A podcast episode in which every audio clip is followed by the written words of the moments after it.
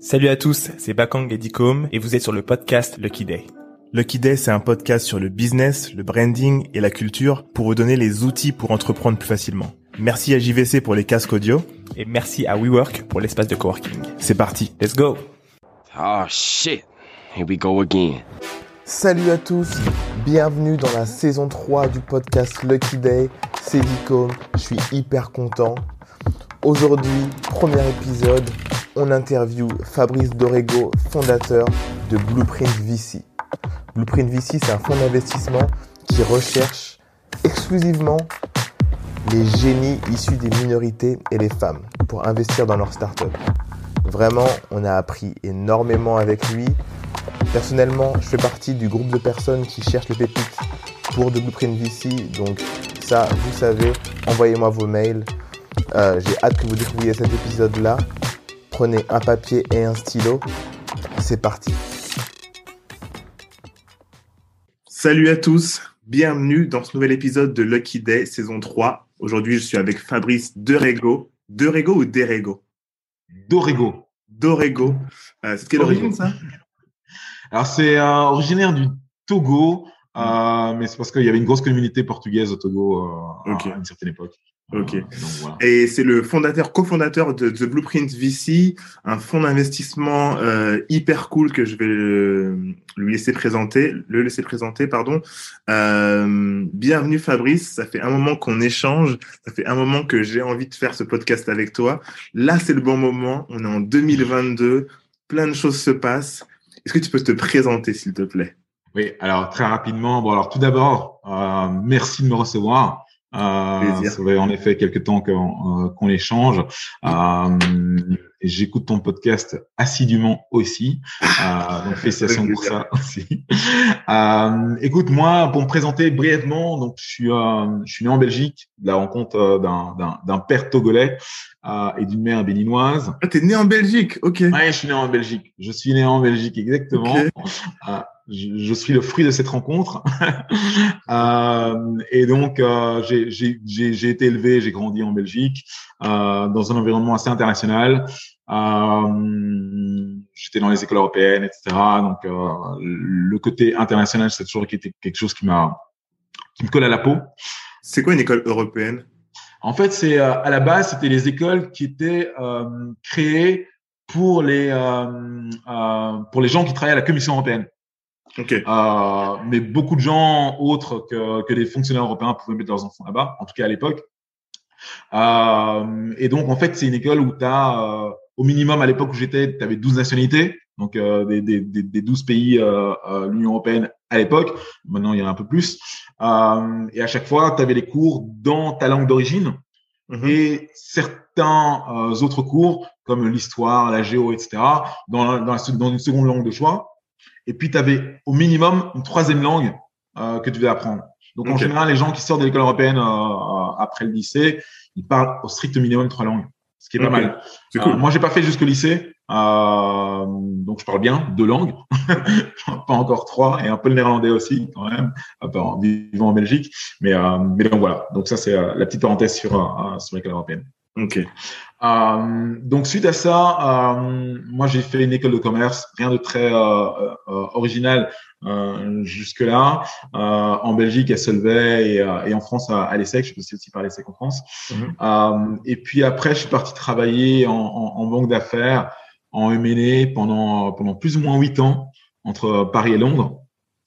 Euh, et en 2011, je suis revenu en Belgique euh, avec l'idée de monter ce qu'on appelle une boutique M&A. Donc, c'est une petite banque d'affaires qui conseille euh, les startups, les PME sur toutes les logiques de, de, de financement, de levée de fonds, de scission, d'acquisition, etc. Mhm.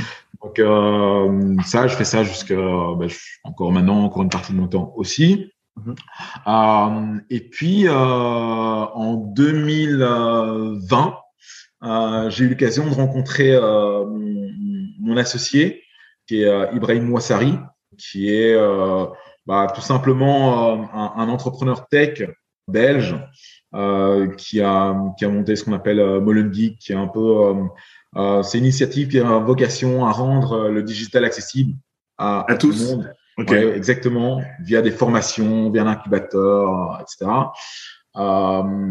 et on s'est rencontrés, on a échangé, on, on, on s'est rendu compte qu'on avait un, le même triste constat, ouais. c'est de se rendre compte qu'il euh, y avait très peu de diversité euh, dans l'entrepreneuriat de façon générale, euh, et en particulier dans tout ce qui est écosystème euh, tech, euh, startup, etc. Ouais. on s'est un peu posé la question de, de, de, de pourquoi ce peu de diversité.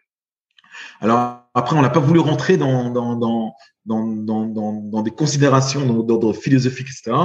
Euh, et puis on s'est dit que, OK, on, on, a un constat, donc on va essayer de le changer. Qu'est-ce qu'on fait? Mais surtout, qu'est-ce qu'on fait pour que ce soit euh, euh, pas juste parce que, enfin, on n'est pas, on n'a pas vocation à être euh, des philanthropes, ok? Ouais, En tout cas, pas encore, pas encore. On oui, c'est un business. Hein. Exactement, c'est tout à fait, c'est un business. Donc, euh, faut qu'on investisse dans, dans, dans, des super startups, dans des super entrepreneurs, etc. Euh, et puis, on a commencé à vraiment creuser le sujet. Et vraiment, euh, on s'est dit, ok, euh, c'est quoi la problématique? Mm. Et puis, on, on, on est parti de, de trois postulats, enfin, trois postulats. Pour nous, avant de commencer à, à, à tout expliquer, il y a vraiment trois postulats de base. C'est que le talent, il est réparti équitablement au sein d'une société. Ok? okay. Euh, les, les, fondateurs, tu veux dire? Ouais, non, mais le talent en face, de façon générale, quoi. Ouais, euh, je veux ouais. dire, euh, euh statistiquement, euh, tu as autant de chance d'être un mec talentueux euh, si tu es marocain, africain, français, si tu es né en Aveyron, si tu es né à Nice, à Paris, à Stockholm, quoi. Ouais, ouais. Statistiquement, tu as la même probabilité de chance d'être le cerveau, c'est le même. Exactement. Voilà. Mmh. Et, en tout cas, le cerveau est distribué de façon équitable. Ouais. ouais, ouais Donc, il euh, n'y a pas des gens qui sont plus, qui sont naturellement plus doués que d'autres. Okay euh, donc ça, c'est le premier postulat de base. Deuxième postulat, c'est que euh, on pense que les meilleurs retours sur investissement sont faits quand on investit tôt dans les boîtes. Okay mmh. et, euh, et, encore plus quand euh, quand tu quand es le seul à le faire. donc, ouais, ok. Euh, donc, donc euh, si, si tu as su repérer, repérer la pépite euh, très tôt euh, et tu es seul à la repérer, ce qui est difficile, hein, ben, tu as beaucoup de chances de faire un, un, un, très beau return si ça, si ça explose. Et troisième point, qui est probablement le plus discutable pour, pour, pour beaucoup de gens, mais nous, pour nous, il est important, c'est qu'il n'y a pas de vraie création de valeur si tu n'as pas un impact sociétal positif. Okay mm. euh, et donc, en mélangeant un petit peu tout ça, on s'est dit qu'on allait, euh, qu'on allait monter un fonds d'investissement early stage, donc, euh, qui a vocation à investir au tout début de la vie des entreprises et les accompagner jusqu'en série A. Euh, typiquement, on co-investit nous en, en, en, série A, euh, mais après euh, série B, C, D, c'est plus notre job. Et j'espère okay, ouais, c'est le début. Voilà, c'est vraiment au tout début euh, de la vie des boîtes, euh, parce que euh, fondamentalement, on pense que c'est vraiment là qu'il y a un trou dans la raquette. c'est vraiment là qu'il y, a, qu'il y a un gros problème de financement mm. de façon générale, mais encore plus de financement des, des, des personnes diverses. petite parenthèse, quand je dis personnes diverses, nous, tel qu'on le voit, c'est les femmes et les personnes issues de minorités. Okay okay. Euh, donc, c'est probablement un petit peu plus large que, que lorsqu'on parle de diversité euh, de façon euh, stricto sensu. Ethnique. Voilà, exactement. Euh, et donc, en fait, en, en, en, creusant le sujet, on s'est rendu compte qu'il y a une kyrielle d'études qui disent, enfin, d'études et de faits, ouais. qui disent et qui montrent, ouais. voilà, qui disent et qui montrent qu'une boîte diverse, ok, est plus rentable, profitable, innovante, résiliente. McKinsey. McKinsey, ils ont fait une étude Exactement. sur ça. Ouais. Alors, il y a McKinsey qui a fait une étude sur ça. Euh, il y a Morgan Stanley qui a sorti une étude là-dessus, qui disait qu'il y avait, euh, pour je ne sais combien de milliards laissés sur la table, parce qu'on investit, on n'investissait pas dans, la, dans, dans, dans, dans, dans des entrepreneurs diverses. Et donc, à un moment, on s'est dit, mais c'est quand même étrange parce que, euh, a priori, les investisseurs VC sont des personnes très rationnelles. Ok. Euh, a priori. A priori, ouais. A priori, sont des investisseurs très, sont, sont des personnes très rationnelles. Donc pourquoi pas plus investir dans cette catégorie, enfin, ou cette typologie de boîte? Hmm. Et euh, et puis là, donc là, c'est vraiment sur du, euh, euh, c'est des données, on va dire purement rationnelles. Quelle est la dernière fois où vous avez été sincère dans une conversation avec vos amis, vos collègues ou vos associés? C'est souvent difficile de savoir si l'autre sera réceptif quand on veut exprimer des choses ou qu'on souhaite parler d'un sujet qui nous préoccupe. Avec le jeu de cartes, ça reste entre nous, créer des moments pour communiquer sur les sujets qui comptent. Quelle est ta plus grande peur et d'où vient-elle? Comment ta conception de l'amour a évolué avec le temps? Qu'aimes-tu le plus dans l'éducation que tu as reçue? On n'en parle pas souvent. pas du tout même. J'allais dire, franchement, je suis contente parce que les questions là, c'est des Ouais. questions qu'on n'a jamais abordées. Très très bonne question et pourtant, we go way back. Tu vois. Ouais. Ça reste entre nous, c'est 155 cartes réparties en trois niveaux, découverte, connexion et introspection. Le jeu de cartes, ça reste entre nous, vous permettra de briser la glace de façon fun et atteindre un nouveau niveau de connexion et de compréhension de l'autre. Et comme vous faites partie de la communauté Lucky Day, vous bénéficiez de moins 10% sur l'achat de votre jeu avec le code GetLucky10. GetLucky10, c'est G-E-T-L-U-C-K-Y 10. Rendez-vous sur ça reste entre nous.fr. Ça reste entre nous, le jeu de cartes qui rapproche. Donc on est, on, on, on a un peu dévié sur euh, le moins rationnel Ouais. et euh, qui est de se dire quelles sont les raisons de ce non-investissement. Ok? Et Ouais. ouais, bien là, on part sur toutes les problématiques de biais mentaux. Hmm. Et bon, c'est vrai que naturellement, et, euh, et je jette la pierre à personne, euh, probablement nous aussi on a nos biais, euh, mais naturellement, on investit dans des gens qui nous ressemblent. Ok? Ça, c'est une chose. C'est la, la nature qui fait que.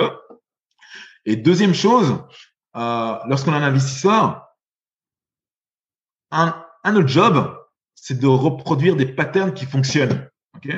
Ouais. et jusqu'à présent, le pattern qui fonctionnait, c'est quoi?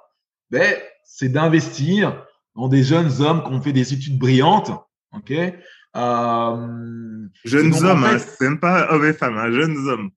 Ouais, mais voilà, c'est ça, parce qu'il y a, il y, a, il y, a, y a des biais, il y a des, euh, il y a des, y a des a priori qui font que, euh, ben, on a vu que euh, 80% des boîtes qui ont cartonné ces euh, 20 dernières années, ben, c'était des jeunes hommes blancs qui les ont montés.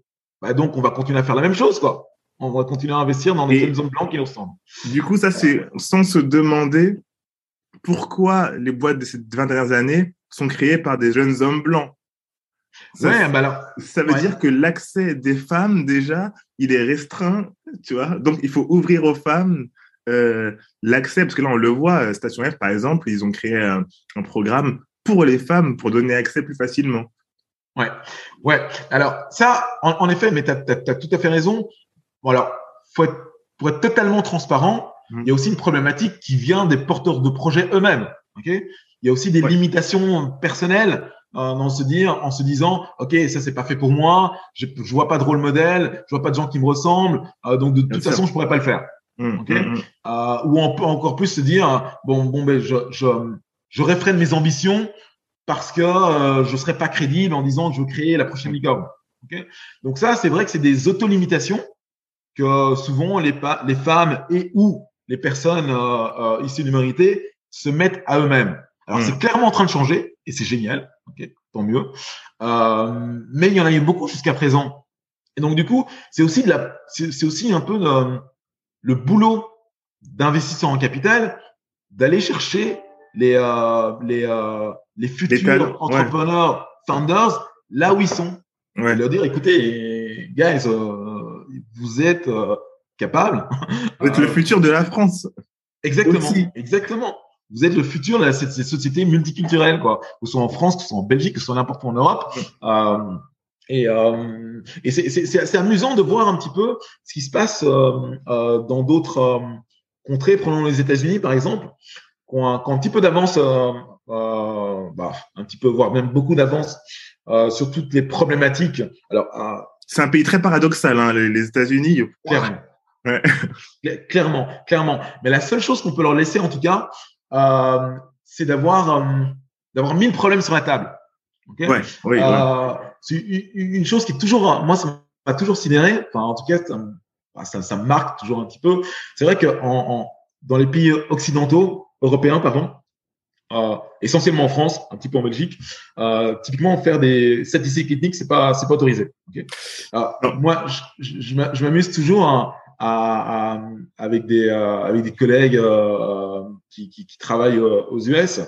Euh, eux, en fait, ils sont obligés de faire ces statistiques ethniques. Donc, typiquement, quand tu rentres dans une boîte aux US, on doit te catégoriser. Ouais. Dire, ok, t'es un, es un euh, tu viens du, du Maghreb, d'Afrique, euh, etc. Ou quelle est, quelle est ton origine ethnique Si t'es une femme, si t'es, euh, euh etc. Donc on te catégorise, mais c'est quelque chose qui est presque obligatoire à ouais. faire. Alors que ici en Europe, si on le fait, ben, on va presque en prison, quoi. Mais c'est que moi, moi c'est un truc qui m'a qui m'a choqué quand je suis allé vivre aux États-Unis quand, quand j'étais au lycée. Donc je suis arrivé en terminale aux États-Unis, lycée américain et tout. Et quand je devais remplir ma mes papiers ils m'ont écrit race. tu vois? Et, et tu vois euh, je sais ce qu'ils mettent derrière race alors que pour moi la race il y en a une seule ouais ouais ouais la race humaine mais tu vois voir genre race donc pour eux hein, race euh, black white Asian. Après un autre je me suis dit mais oh là là ça c'est des ethnicités? C'est pas des races tu vois? Mais, rien que le fait de devoir le mettre, je te jure qu'en venant de France et voyant ça, ça c'était en 2006, hein, voyant ça, ça m'a fait trop bizarre. Je me suis dit, mais les Américains, ils sont perchés. Ils sont vraiment perchés.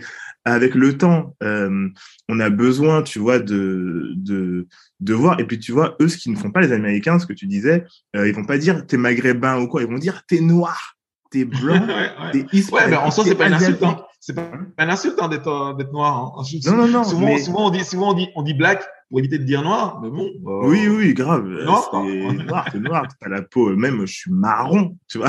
Mais peu importe, tu vois. Euh, c'est c'est vraiment un truc qui m'avait choqué.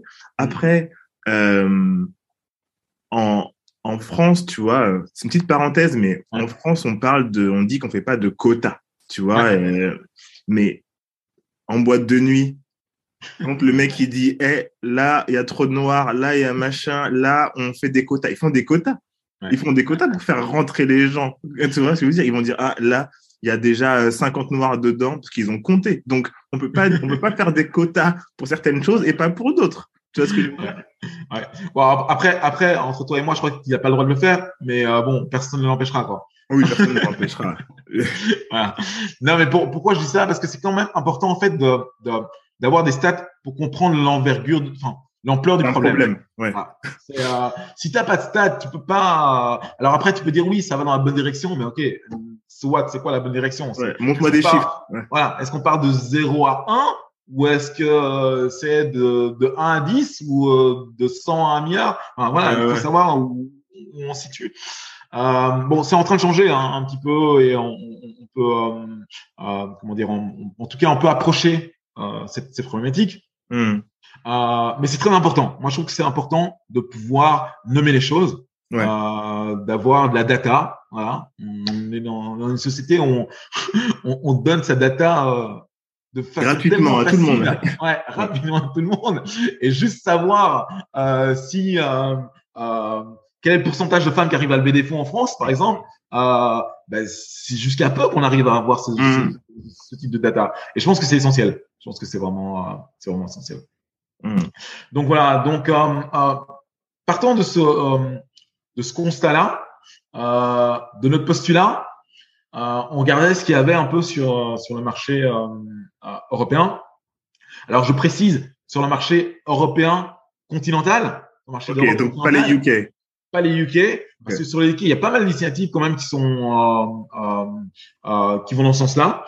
Euh, mais au niveau euh, Europe continentale, il y avait aucun fonds qui avait en fait ce prisme de se dire, ok, je veux, je veux euh, investir dans des équipes.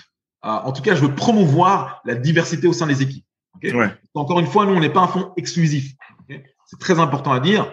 Nous, ce que l'on dit, c'est qu'on veut qu'il y ait minimum un tiers du capital qui soit détenu par des founders qui sont diverses telles que nous on le, on le définit. Okay Donc soit par okay. soit par personne. Pourquoi? Parce que ce qu'on veut promouvoir, c'est vraiment euh, euh, la diversité au sein des fondateurs. Pourquoi? Parce que par essence, une boîte qui est euh, fondée par des fondateurs divers, in fine, ce sera une entreprise diverse. Ouais, bien sûr. Ce sera et une entreprise diverse, eh ben, elle sera plus performante qu'une entreprise ultra homogène. Ça, il n'y a, rien à faire. Ce sera toujours. Les, les stats le prouvent. hein. Ça, les stats Les- le prouvent vraiment. Exactement. Pour Les ceux qui nous écoutent et qui disent euh, mais non, mais n'importe quoi, ça, ça, ça, ça, ça, regardez bien les statistiques des boîtes et vous verrez que c'est statistiquement prouvé en chiffre d'affaires. Ouais, ouais, en, en chiffre d'affaires, même en termes d'innovation, Mm. euh, en termes euh, de, de, de, de, de performance, De créativité euh, aussi. financière, etc., et de créativité. Mais de toute façon, c'est simple. Quand, euh, quand on est, quand on, fait, quand on a affaire des, à des personnes qui ont eu exactement le même parcours, qui abordent les problèmes exactement de la même façon, Mhm. ben, on n'est pas innovant. Ouais. On est juste, on est, on est juste pas innovant. Euh, faut toujours On tourne en rond, Exactement, exactement. Donc moi je pense qu'il faut toujours approcher un problème avec des angles différents, avec des contradicteurs, euh, et c'est quand on a des contradicteurs qu'on évolue. Euh, sans contradiction, on n'évolue pas. Et alors après, on fait des, des choses très bien. Hein. Euh, je dis pas, on fait des choses très bien, mais on aurait pu faire encore mieux avec des contradicteurs.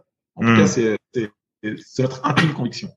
Euh, et donc voilà, donc comme on n'est pas non plus des, des philanthropes, on s'est dit bon, ben, il y a vraiment quelque chose à faire. Il y a personne qui le fait. Euh, en tout cas avec euh, cet angle-là bien défini. Euh, Il y a de toute façon, euh, on va dire, un, un impact sociétal positif, in fine. Ouais. On va créer des rôles modèles. Donc en fait, c'est vraiment un cercle vertueux dans lequel personne s'est engouffré. Ben, on s'est dit, ok, euh, allons-y. Euh, et voilà, c'est ce qu'on a fait. Donc depuis l'année passée, euh, le fonds, ben, il est créé, il est actif. C'est un petit fonds, mais euh, avec de grandes ambitions. Donc, euh, no- notre objectif euh, de, de, de lever est de 25 millions. On a déjà commencé à investir, on commence déjà à investir Mhm. dans, dans, dans les premières premières startups. Donc, quand je dis que c'est un fonds early stage, donc c'est vraiment nous on investit, on va dire post produit et ou service, mais potentiellement pré-revenu. Donc, quand, quand tu dis post-produit-service, c'est-à-dire que le produit doit déjà être lancé. Genre, moi, je peux pas venir avec une idée et dire j'ai besoin de lever sur mon proto. Est-ce que Exactement. proto, ça marche ou il faut qu'il y ait déjà de la traction Alors, on n'a pas besoin d'avoir la traction, mais on a besoin d'avoir un produit fini. Quoi. Ok. On a besoin d'avoir un produit fini. Euh, et clairement, pour le dire de façon simple, on finance pas une idée. Quoi. Ouais. Alors, ils le font et qu'ils le font très bien. Il y a des business angels qui le font super bien, etc. Mais nous, on a du mal à le faire. On a juste du mal à le faire. Il faut savoir donc on est compétent et nous, on a un peu de mal à, à, à, à financer. Euh, Oh, donc, donc, vous financez pas une idée et euh, vous non, on finance- mais on peut financez- financer une vision, pardon. Voilà, ouais. Vous, vous financez, euh, est-ce que vous financez une preuve de concept ou vous allez euh, avant ça? Et en fait, euh, ouais, la, la, la, ouais, on finance la preuve de concept parce que ça veut dire qu'il y a un, il y a un, un, un- un- il y a un MVP, il y a un MVP quoi. Euh, Ouais, dire, euh, il, y a, il y a un produit, voilà, qui est là, qui peut. Alors, il n'est pas, il est pas parfait, et on s'attend pas à ce qu'il le soit. Mais il est Euh, vendable. Mais il est vendable, voilà, il est Mm. vendable. Et donc nous, ce qu'on va financer, eh ben, c'est les, les, les premières démarches euh, euh, commerciales, euh, marketing, euh, peut-être un peu de tech aussi, euh, ce genre de choses-là. Mais on est là au début, mais il faut qu'il y ait quelque chose de solide, de tangible. Et, je, fais une produit. petite par- ouais, je fais une petite parenthèse pour euh, ceux qui nous écoutent et qui sont euh, qui entreprennent et qui sont plus dans le côté euh, qui cherchent leur business model et qui vont plus se tourner vers euh, l'associatif, etc. Machin, c'est pas Blueprint qu'il faut aller voir. C'est pas un fonds d'investissement qu'il faut aller voir si t'es un, un si tu te mets en, asso- en, en mode association.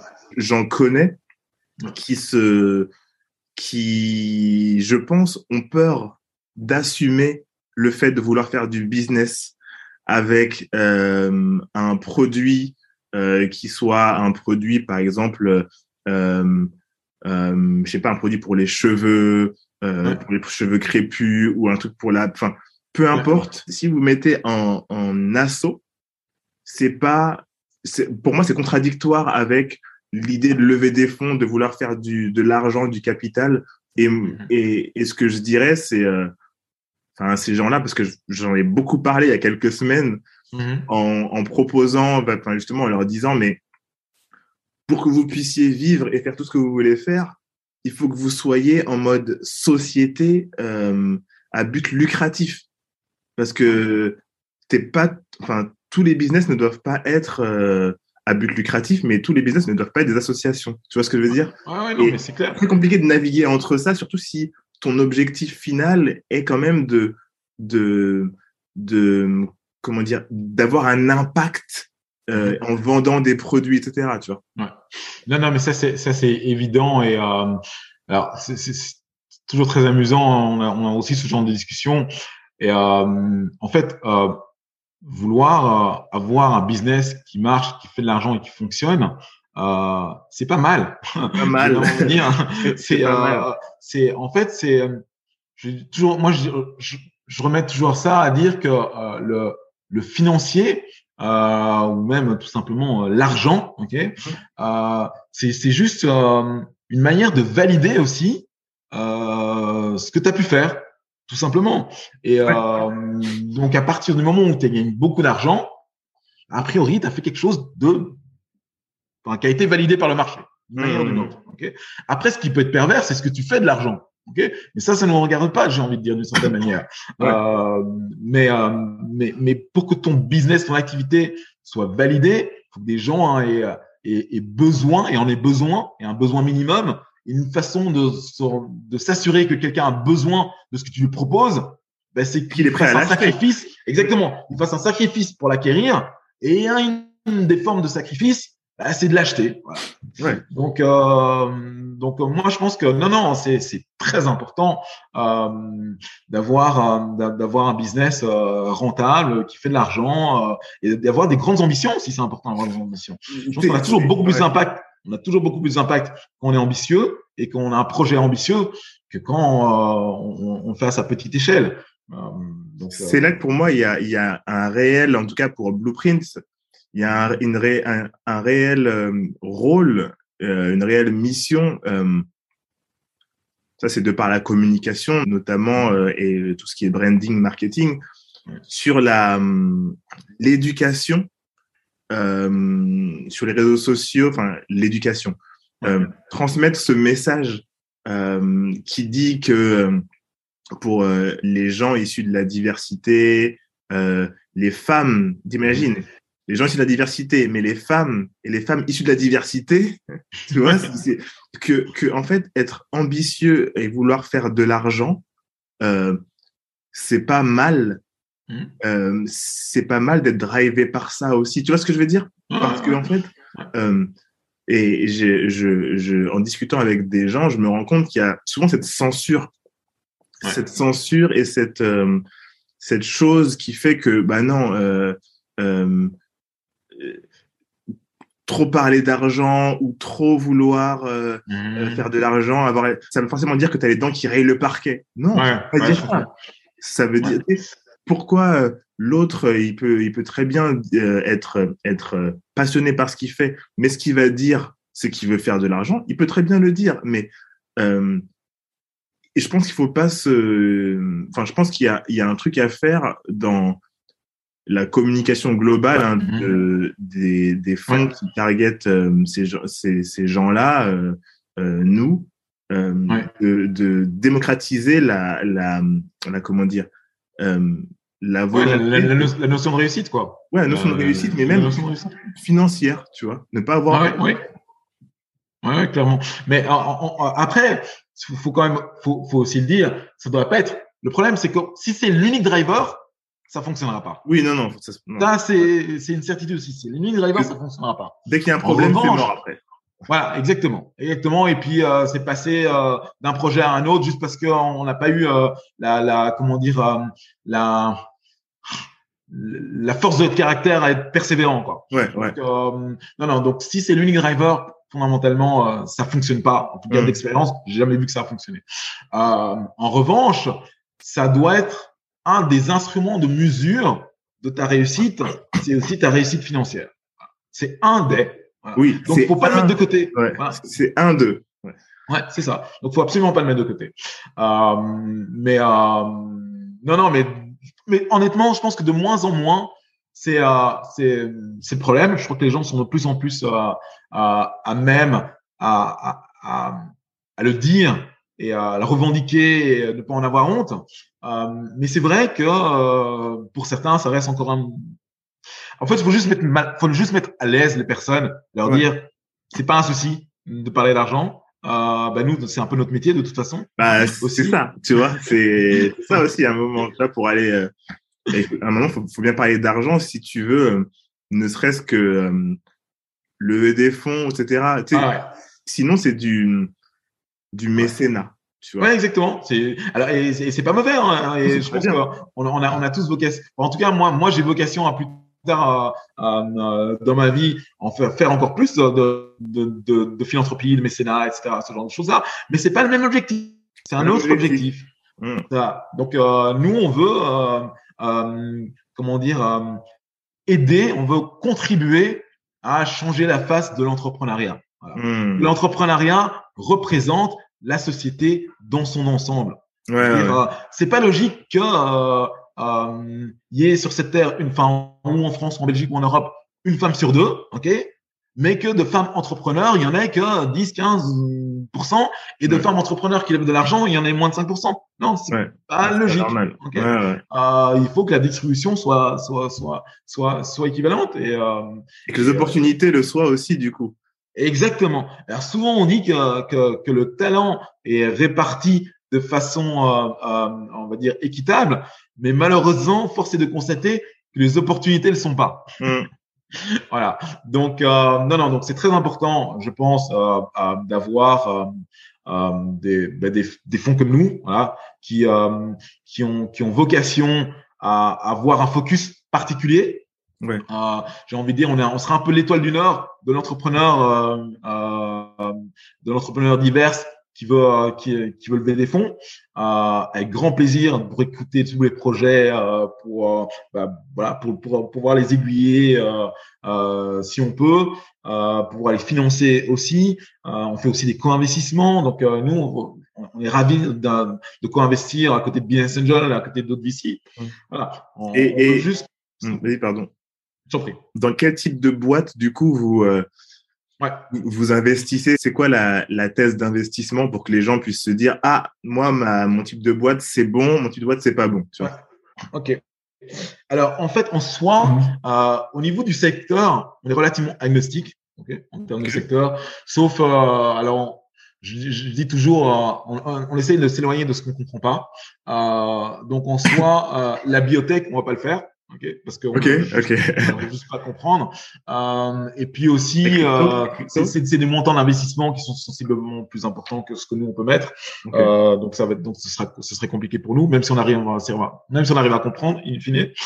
Euh, L'immobilier, on fait pas, voilà. Mais fondamentalement, pour faire simple, on va dire que à partir du moment où le sujet est innovant, euh, que ça adresse un large marché et que c'est scalable, vous pouvez venir nous en parler. Ok. Euh, du- coup, un, je te donne un, un exemple. Euh, J'ai un, un projet, imaginons, euh, je veux un restaurant. Est-ce que si j'ouvrir un, un restaurant à Paris ou à Angers, Ouais. est-ce que ça tu finances comme l'émission qui veut être mon associé là, tu vois? Ok, alors bon exemple, très bon exemple, le restaurant. Fondamentalement, si tu veux qu'on te finance euh, un restaurant, euh, bah, ton quartier ou ton coin ou peu importe où, où tu veux le mettre, euh, non, on n'est pas là. On, on, on va pas faire ça. On va pas à la banque, quoi. Tu vois Ouais, exactement. En revanche, euh, si, si tu as un, un concept innovant et que tu as envie d'ouvrir euh, première année euh, 10 restos, deuxième année 50 restos, troisième année 300 restos euh, partout dans le monde, euh, ravi euh, d'écouter Ouais. C'est et ravi de te financer. Quoi. Hum, Ce que je comprends, et pour, euh, pour un peu éclaircir pour les gens, c'est Ouais. euh, la différence, c'est le côté euh, scalable. C'est Ouais. se dire, si c'est pour... fin- En fait, on finance pas un restaurant, mais on finance la vision d'être un truc plus global. C'est-à-dire, je prends un exemple de ceux qui connaissent, qui nous écoutent, Ouais. Pokawa. Pokawa. Euh, ils vont pas ouvrir un seul Pokawa. Je crois qu'ils en ont Très bon 100 exemple. là, Ouais. 70 ou 100 maintenant. Ouais. Le but, c'est de financer la c'est de faire en sorte d'investir dans un truc qui va être gros pour Ouais. le prochain McDo ou le prochain, je sais pas quoi, ou le prochain Big Mama. Big Mama, Big Mama, ouais, typiquement, tout ça, c'est des très bons exemples. C'est, Exactement. c'est, un peu ce truc-là. Si c'est pour ouvrir euh, un, et en tout cas, euh, de ce que je vois, dans, dans les projections, dire que voilà, d'ici à cinq ans, on en aura peut-être trois, Ouais. Bah, c'est pas dans ça que vous allez investir, je, Non. je pense. Non, non. C'est, se dire peut-être faire plus petit, mais en ouvrir plein pour prendre le marché, en fait, c'est ça. Exactement. Et pour ça, il faut que le concept soit innovant un petit peu, quoi. Ouais. Parce que si c'est pour réouvrir euh, le- un, un McDo bis, mais euh, enfin l'appeler euh, euh, McRego, par exemple, Ouais, ouais. ah non quoi. A priori, euh, ça on va pas faire parce que je pense que le marché il est déjà il est déjà il est déjà bien adressé. Mais donc c'est un concept innovant euh, et que tu as une forte ambition, faut pas oublier c'est l'ambition aussi. Ok? Euh, s'il y a une forte ambition, un concept innovant, que c'est scalable, etc. Avec plaisir, on est là pour ça. Les, les mecs de Otakos, par exemple, ils ont fait un beau, ils ont fait un beau coup. Ouais. Tu vois, Ouais, euh, ouais. ça, là, aujourd'hui, c'est hyper connu, le, le tacos, mais à l'époque, le, le tacos, c'était un, c'est tout nouveau. Et, et en plus, il a targeté une population de jeunes, c'était pas du tout, euh, Ouais. la population qui est targetée par les, les nouveaux restaurants qui sont un peu dans le premium, etc. Là, il target, en fait, il target la population qui va au McDo et au grec. Ouais, c'est ça, tout à fait. Non, non, mais tout à fait. Donc, c'est vraiment. là où est c'est- l'argent, tu vois. Ouais, ouais, exactement. Non, non, mais c'est, c'est, c'est vraiment ça. Typiquement, ce genre de choses, on aurait été ravis de pouvoir, euh, pouvoir financer. Euh, et, euh, et donc, tous les entrepreneurs qui ont, qui ont, qui ont, bah, une vision claire, qui ont de l'ambition, euh, qui ont envie de faire de grandes choses. Nous, on est là, en fait, pour, euh, pour amorcer la pompe. ok euh, pour accompagner ces entrepreneurs jusqu'à la, jusqu'à la série A. ok euh, ça, c'est un peu notre boulot. C'est un peu notre boulot. Euh, on le fait avec. euh, ah, on s'est bien entouré. Hein, Ibrahim et moi, on s'est entouré de, de, de super VC Scouts, ok? Mhm. euh, bah, dont tu fais partie aussi. Ouais. Disclaimer, voilà. Ouais, ouais, disclaimer, je fais partie. Voilà. Euh, mais euh, on s'est entouré de super Scouts, on s'est entouré d'un d'un comité d'investissement euh, top avec des, des, des entrepreneurs euh, qui ont chaque fois, qui ont chacun en fait euh, une, euh, euh, une légitimité dans une verticale particulière, que ce Mm. soit dans la fintech, que ce soit dans, dans, dans le go-to-market, que ce soit dans, le- dans le marketing digital, etc. Donc franchement, on a, on a, on a vraiment une top équipe. Euh, et euh, ce qu'il faut dire, et ça je tiens quand même à le dire, euh, on est d'une certaine manière hyper exigeant euh, dans les entrepreneurs que l'on veut accompagner, euh, parce que c'est pas parce que c'est justement pas parce que on est issu de la diversité qu'on doit être moins exigeant. Hum, bien sûr. Euh, moi, j'ai toujours été élevé dans un et je, je remercie mes parents pour ça. Mais on- ils m'ont toujours dit, euh, mon fils, il devra toujours en faire plus. Et, euh, et je pense que c'est euh, alors on, on, on, est- on, va pas on va, on va pas être euh, à l'inverse beaucoup trop euh, euh, comment dire strict sinon on investirait dans rien. Si on voit que les risques on on n'investit jamais. Euh, mais euh, non non on, est vraiment très exigeant. Euh, on veut juste en fait euh, aller chercher les entrepreneurs là où ils sont. Euh, et pour certains les aider à, à, à se relever Ouais. Euh, Même au niveau de- des, des ambitions de leur projet, je pense aussi. ouais. Ils peuvent Ouais, venir avec un projet, mais vous, vous pouvez très bien dire, ah, mais là, tu peux faire plus, là, tu peux aller plus loin, etc. Exactement, exactement. Sans, sans dénaturer évidemment leur projet. En- Ouais. en Quelqu'un, quelqu'un qui fondamentalement n'a pas envie euh, d'être la prochaine licorne, et c'est très bien. Et, euh, heureusement, parce que si tout le monde voulait juste être la prochaine licorne, ce serait un peu compliqué. Euh, mais si en fait il est, euh, si s'il arrive, s'il arrive juste pas à exprimer sa son ambition, on Mm. est là vraiment pour, euh, pour pour faire en sorte que, enfin, qu'elle éclose. C'est un- Très cool. un peu. Et donc, en termes de, de taille d'investissement, euh, nous, en termes de premier ticket, on investit des tickets qui vont entre 100 000 et 500 000 avec une capacité de réinvestissement. Euh, donc, c'est- c'est des tickets vraiment de, de, de early stage, voire même des tickets de billets parfois. dont parfois, on se substitue au, au business angel Mhm. euh, où on investit à côté de business angels. Globalement, on rentre dans des tours de table en co-investissement qui peuvent aller jusqu'à ah, ils peuvent aller jusqu'à 2 millions, 2, 3 millions. Mais Ouais. typiquement, des tours de table en Serie A qui font euh, 15, 20, 30 millions, c'est pas pour nous, quoi. Pas pour vous, vous, vous, c'est avant. Voilà, c'est, c'est, c'est, Mm. c'est avant on est ravis d'être là au tout début. Ouais. Et euh, notre objectif, nous, c'est de financer, on va dire, euh, bah, alors en période de croisière, de financer euh, une à deux startups par mois. Ouais. Et euh, j'espère Ah, que d'ici la, d'ici, la fin de cette année-ci, on devra en avoir financé, euh, donc là, on est un peu au démarrage, on devra en avoir financé euh, 5-6. Mais, euh, mais l'année prochaine, on, on sera déjà, bah, je l'espère, à 15-20 startups qu'on a, qu'on a financé. Hyper cool. Ok. Est-ce que euh, il y a un, un, un mail qu'ils peuvent t'envoyer euh, directement euh, si euh, Oui. ouais. Alors, al- alors, vous avez un accès direct sur, sur, sur le site pour nous envoyer des decks, pour prendre contact, Ouais. etc. Euh, mais n'hésitez pas. Euh, moi, j'ai pas de problème à, à, discuter avec des avec des entrepreneurs. C'est c'est mon boulot. Ouais. Donc, euh, vous pouvez m'envoyer une adresse mail. Vous pouvez m'envoyer un mail directement mon adresse mail. C'est très simple. C'est Fabrice at theblueprint.vc. Mhm. N'hésitez pas à, en- à envoyer. euh, si vous reconnaissez dans ce qu'on s'est dit là aujourd'hui, Ouais. euh, N'hésitez pas, on serait ravis. Yes. Et vous pouvez aussi euh, m'envoyer un mail à moi, me contacter sur LinkedIn.